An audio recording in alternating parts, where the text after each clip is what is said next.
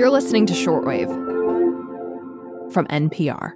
Hey, Shortwavers, Emily Kwong here. It's Valentine's Day, so seems like the perfect time to take a deep dive into the neuroscience of LERV, specifically rodent love. Uh, I'm here with John Hamilton, NPR's own expert on murine romance. Hello, John. Hi, Emily, and way too casually drop that AP vocabulary word. Oh, Respect. Thank you, thank you, thank you. But Valentine's Day, you know, it does give us a brilliant excuse to talk about a very special rodent, one that gives love a good name. Which rodent are we talking about? Well, of course, we are talking about the humble prairie vole.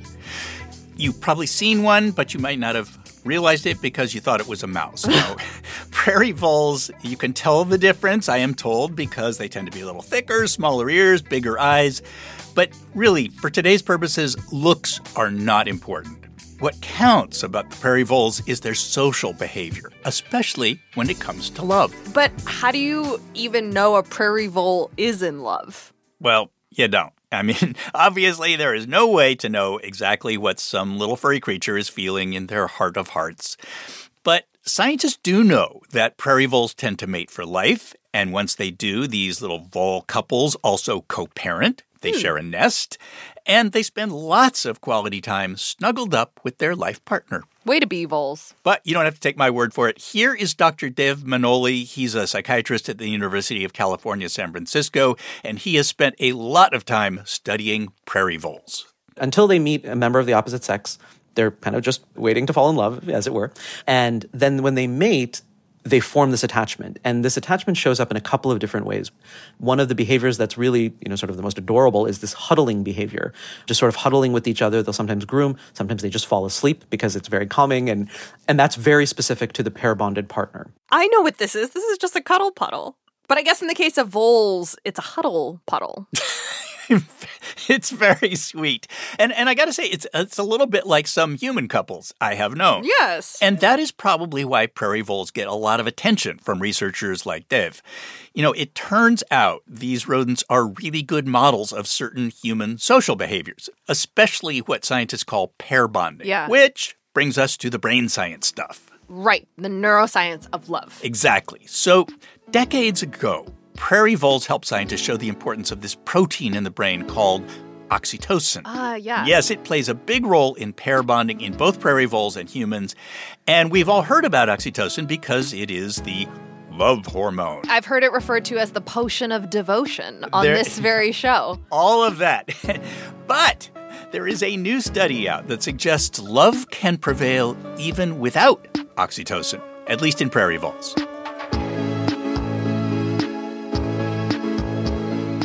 Today on the show, love, oxytocin, and some rodent role models. John, can we call it the Volentine special? Pretty sure you just did.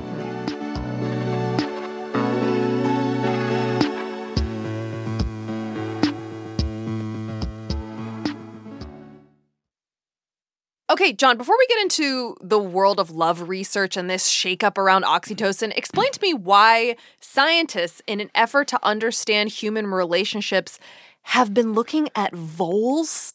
Yeah, I don't right. I've never even heard of a vole. Okay, so here's here's the reason. Humans and prairie voles are both sort of anomalies in terms of pair bonding and parenting. Of course, we, we know that lots of birds mate for life, but mammals tend to be, how shall I say this, pretty promiscuous. And and that includes most rodents and including most voles. Prairie voles are the exception, and they actually choose the partner they're going to be with. So it's not like, say, you know, Oh. a duckling that just imprints on the first creature it sees after hatching. Ah, I actually called up one of the scientists who did a lot of the early work on prairie voles. Her name is Sue Carter, and she's on the faculty at both the University of Virginia and Indiana University. The wonderful thing about this species is that they're going through some kind of learning process to pick a partner. And that learning process probably is based on the same physiology that human social attachments are. so they're scrolling through vole Tinder looking for love, Swipe left or swipe right, you know, man. when they do, uh, where does oxytocin come in? Well, so back in the 80s and 90s, Sue Carter helped show that oxytocin levels rise when a prairie vole meets that special someone. She and others did these lab experiments showing that if you give a prairie vole extra oxytocin, it increases their tendency to pair bond. But if you give a drug that blocks oxytocin, they won't pair bond at all. And oxytocin levels, by the way, also seem to predict a lot of human pair bonding behavior. Well, decades of research sounds like a slam dunk to me. Oxytocin really is the love hormone. Right, that that is the conventional wisdom in popular culture and everything. There's even a Billie Eilish song called Oxytocin. Key lyric, "You know I need you for the oxytocin." I wasn't expecting Billie to come in. My kids told me about her. Oh, good. Yes, I'm glad that you're up on the latest. Yeah, a, a totally reliable source. Uh huh.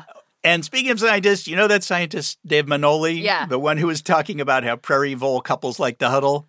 He was a total believer in the love hormone idea until he wasn't, at least not so much. So what happened? What happened was Dev was part of this team at UCSF and Stanford that did an experiment with prairie voles. It was published last month in the journal Neuron. What they did is they removed fertilized eggs from female voles. Then they used a technique called CRISPR to edit the genes in a way that got rid of the oxytocin receptor. Mm-hmm. Then they put the embryos back in female voles and waited for the pups to arrive. And what did that do? The idea here was that they were going to create baby voles whose cells wouldn't respond to the love hormone.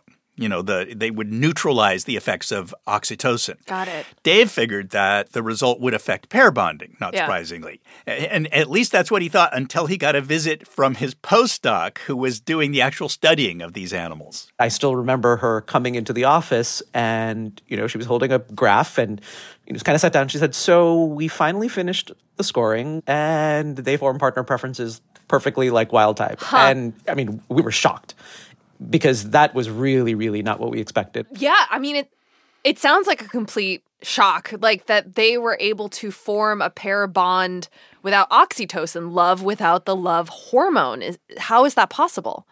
Well, to be precise here, we're we're talking about love without the love hormone receptor. Right, So, okay. you know, the molecule that, that uh, makes cells respond to oxytocin.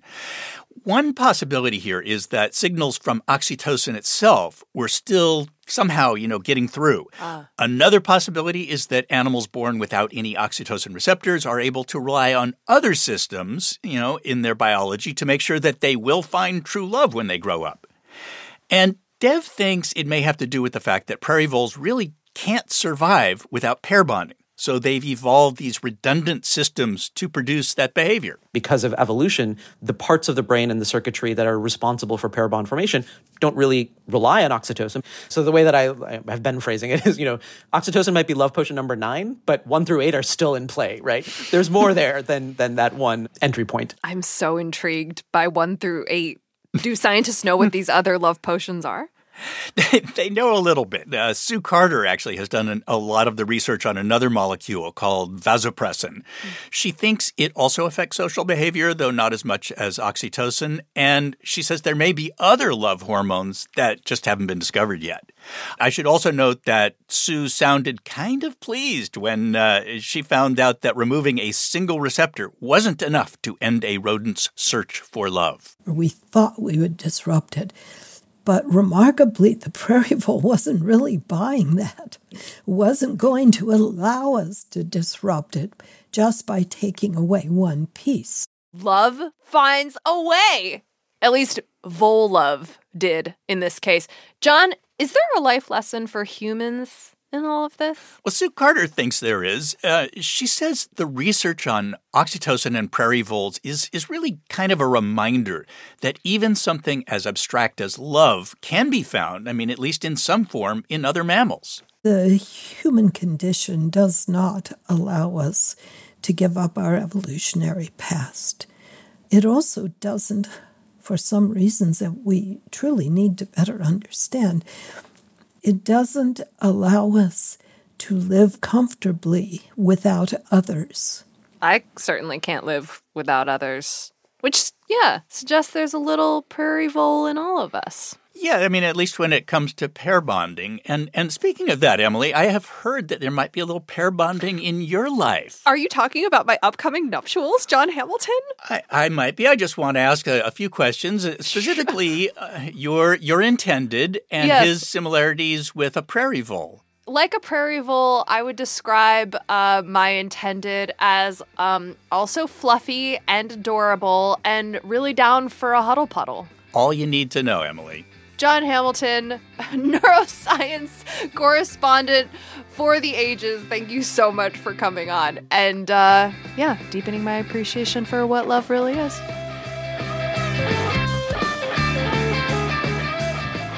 If you have a question about those butterflies in your stomach, send us an email at shortwave at npr.org. Today's episode was produced by Thomas Lu. It was edited by Gabriel Spitzer and Gisele Grayson, and fact checked by Anil Oza. The audio engineer was Josh Newell. Rebecca Ramirez is our supervising producer. Brendan Crump is our podcast coordinator. Our senior director of programming is Beth Donovan, and the senior vice president of programming is Anya Grundmann. I'm Emily Kwong. Happy Valentine's Day, everyone.